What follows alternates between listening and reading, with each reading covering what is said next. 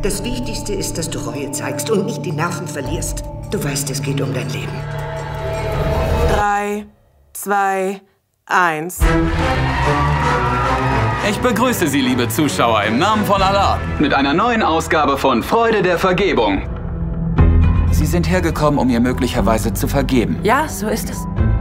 Ich habe ihn geliebt wie einen Vater. Warum hätte ich das tun sollen? Wir hoffen sehr, dass sie auf ihr gesetzliches und religiöses Recht verzichtet, das die Todesstrafe fordert. Die Leute wollen ein fröhliches Programm sehen. Ich wusste nicht, was ich machen soll. Da bin ich weggerannt. Sie wird es nicht tun. Meinen Sie, unter Schock zu stehen, wäre eine Rechtfertigung für ihr Handeln? Kaum verheiratet. Was hat sie für ein Motiv? Dublin, warum tust du das? Warum verhalten Sie sich so? Sie reden, als wären Sie hier die Person, die vergeben soll.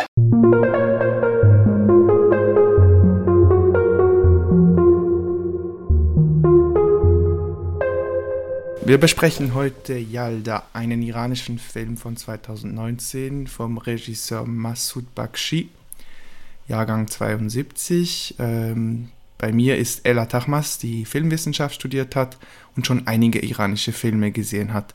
Ella, was waren deine Eindrücke? Ja, also es war der erste Film, den ich von diesem Regisseur gesehen habe. Ich fand ihn sehr interessant. Und sehr iranisch, auf jeden Fall. Spannend am Film ist, dass er an einem Ort spielt. Es gibt ein Set, und das ist das Filmstudio in Teheran. Genau. Ein ziemlich modernes Gebäude. Wie ein Theater fast. Ja, genau. Und groß und ausgestattet auf guten Niveau, was, glaube ich, im Iran auch nicht gang und gäbe ist. Und es geht dann im Film um eine Fernsehsendung, die Millionen von Iranern anschauen an diesem Abend. Das heißt, es ist eine bekannte Fernsehsendung. Mhm. Genau. Und die Freude der Vergebung heißt die Sendung. Genau. Und es geht darum, dass eine Frau, die einen Mann ermordet hat, von der Tochter dieses Mannes vergeben wird oder nicht. Genau, und wenn sie Vergebung bekommt von ihrer Schwägerin sozusagen, dann wird ihr die Todesstrafe wieder abgenommen, denn sie wurde zum Tode verurteilt, weil sie ihren Mann sozusagen gestoßen hat und der dabei ums Leben gekommen ist und sie dann zum Tode verurteilt wurde. Das Komplizierte daran ist natürlich, dass noch ein Kind im Spiel ist. Sie war schwanger und dieses Kind wäre dann Erbe geworden von diesem Nasser, heißt er, einem großen Werbeagentur-Typen aus Teheran, der eben viel Geld hat, und die Tochter will das auf keinen Fall. Genau, aber das Kind ist sowieso ums Leben gekommen. Ja, also wir verraten vielleicht nicht mehr. Da sind ein paar Plotpoints und Wendepunkte in der Geschichte. Interessant ist aber auch, dass dieser Nasser 45 Jahre älter ist als die Mariam, die sozusagen Angeklagte. Und es war eine Ehe auf Zeit. Das heißt... es war für ein paar Monate oder so.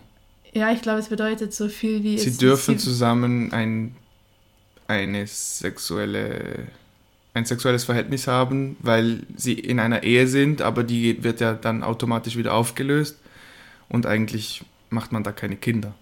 Genau, es war das eigentlich die Bedingung. Aber dann wurde sie ist schwanger geworden. Und man weiß am Anfang, vor allem bis eigentlich zur Mitte des Films, nicht ganz genau, wer was wollte, wer welche Position hatte, was eigentlich die Tochter von Nasser, die ihr vergeben kann oder nicht, für einen Standpunkt hat, wie vielleicht sie zu Mariam steht. Zu dieser Figur, sie heißt Mona.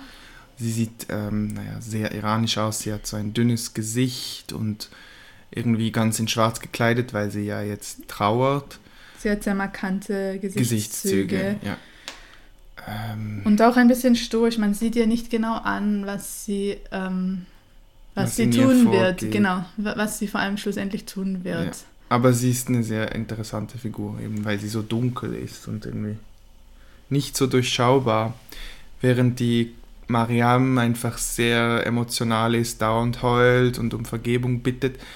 Und sie ist auch wahnsinnig nervös, weil es geht eigentlich um Leben und Tod für sie in dieser Sendung, Fernsehsendung, was ziemlich makaber ist meiner Meinung nach, dass jemanden im Fernsehen sozusagen ein Leben genommen oder geschenkt wird, nur für die Publikumsgeilheit sozusagen. Ja, es ist wie Hunger Games oder so, also es ist irgendwie der Höhepunkt des der Fernsehshow, wenn es um Leben und Tod gehen kann. Oder?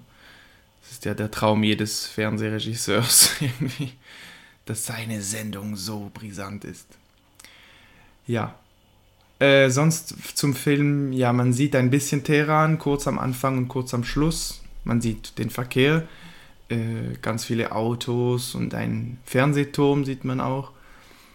Aber sonst eigentlich nichts, weil es wirklich nur an diesem einen Ort spielt, im Studio. Man sieht ein paar Außenaufnahmen und dann, wie du gesagt hast, der Verkehr, das vor allem der Stau, wie wir selbst miterlebt haben im Iran, was auch sehr präsent ist im Alltag im Teheran. Wir waren 2-3 Wochen im Iran, vielleicht 2-3 Tage in Teheran und wir fanden die Stadt ziemlich anstrengend wegen dem Verkehr und der Verschmutzung, also man kann da nicht so gut atmen. Ja. Ja, und das wird gut dargestellt im Film. Das, ja. Am Anfang und dann nochmal gegen Schluss. Dieser Moloch von einer Stadt.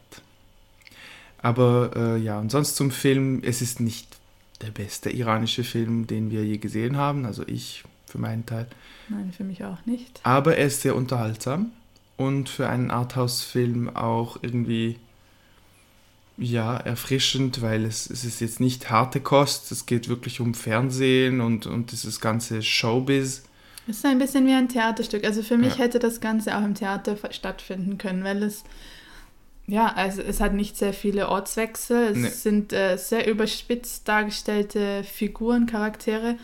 Ob das jetzt der Showmaster ist oder der Produzent von der Fernsehsendung oder die Mutter, das sind alles extrem ausgemalte und überspitzt dargestellte Persönlichkeiten. Ja, der Moderator ist sehr schmierig und sehr... Genau, er appelliert immer wieder an die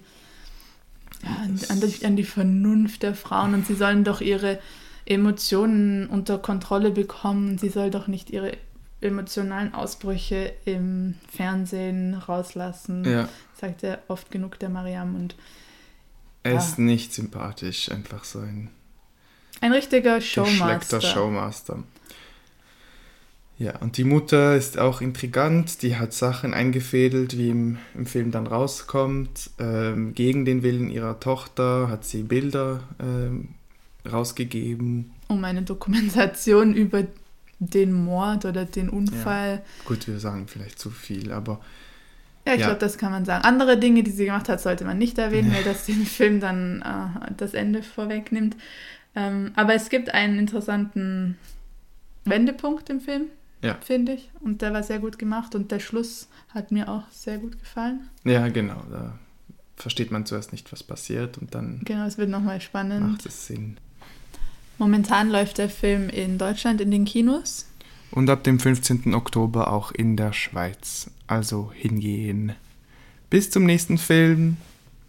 Tschüss. Ciao.